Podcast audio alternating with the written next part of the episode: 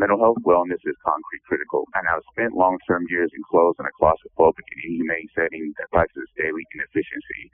These stone walls that daily inha- inhabits me by traumatic consumption.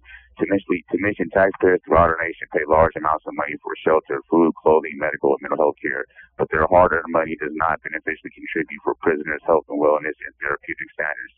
To ensure that we as prisoners inside are properly supplied with viable access for adequate mental health care and our fellow civilians' wages keep becoming wasted through government constructed ineffective production.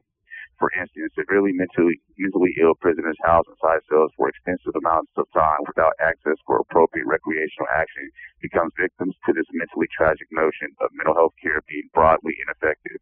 It is of great importance for mentally ill prisoners to be able to participate in healthy, productive activity. It is of means for one's positively beneficial effects to remedy and aid towards health and wellness and exercise the mind.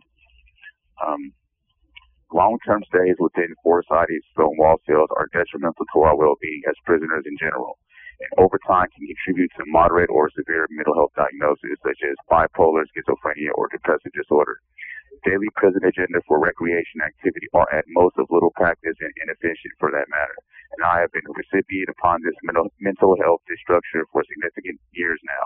I've spent over a period of 20 years in and out of the criminal justice system since the age of 16. And majority time of my stay, I've been housed in solitary confinement units. And surprisingly, I still have been able to keep my sanity intact.